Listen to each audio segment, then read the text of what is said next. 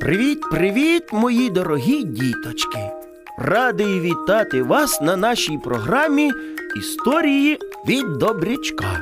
Ви знаєте, багато дівчаток хочуть бути схожими на фотомодель і тому сідають на різноманітні дієти. А як ви вважаєте, малята? Дієта це добре? А от щоб допомогти вам у цьому розібратися, я приготував для вас повчальну історію. Тож сідайтеся зручніше, бо ми розпочинаємо. В одному селищі жила Тетянка. Вона полюбляла з мамою ходити в перукарню, та ходила вона туди не тільки щоб подивитися, як роблять зачіски, але й щоб порозглядати глянцеві журнали з різними моделями.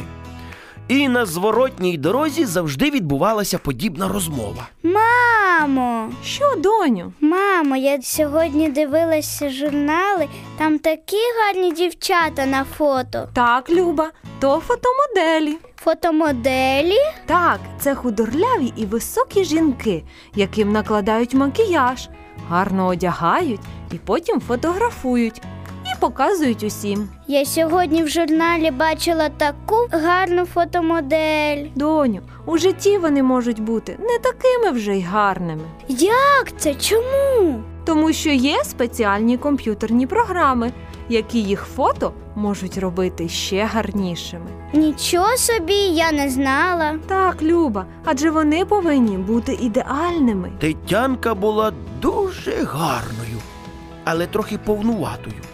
І тому мама не хотіла, аби у Тетянки з'явилося бажання стати моделлю. Але Мамо, мамо, я вирішила, я хочу бути фотомоделлю. Але доню, фотомоделлю бути дуже тяжко. Нічого, головне, що я буду на обкладинках. Всі будуть дивитись на мене, захоплюватися мною. під враженням від своєї ідеї, у піднесеному настрої Тетянка побігла.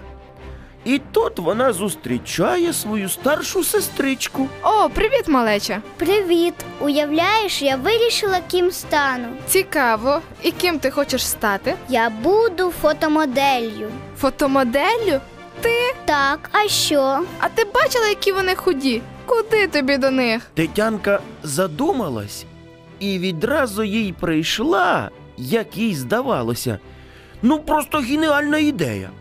Та вона подумала. Дієта, ось що мені потрібно. Вона вирішила нікому про це не говорити, адже знала, що їй це заборонять.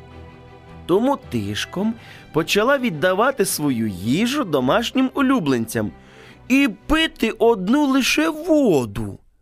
Так минуло декілька днів. Незабаром Тетянки стало дуже зле. У неї почав боліти шлунок, в голові паморочилося. Вона навіть почала непритомніти на уроках. І тут мама вирішила запитати. Доню, а ти добре харчувалася в останні дні? Ну, розумієш, я хотіла схуднути, от і сіла на дієту. Ох, Люба, Люба, ти розумієш, що робиш собі тільки гірше цією дієтою. Тепер вже розумію. Тетянка усвідомила свою помилку. Але незважаючи на це, їй все ж таки довелося лягти до лікарні, адже в неї почалися проблеми зі здоров'ям. Вона, звісно, одужала і зробила висновок, що більше ніколи не буде сідати на дієти, адже це дуже шкодить здоров'ю. Гей, мої дорогесенькі, сподіваюсь, ви зрозуміли, що на дієти краще не сідати, краще харчуватися добре і бути слухняними. А зараз нам вже настав час прощатися.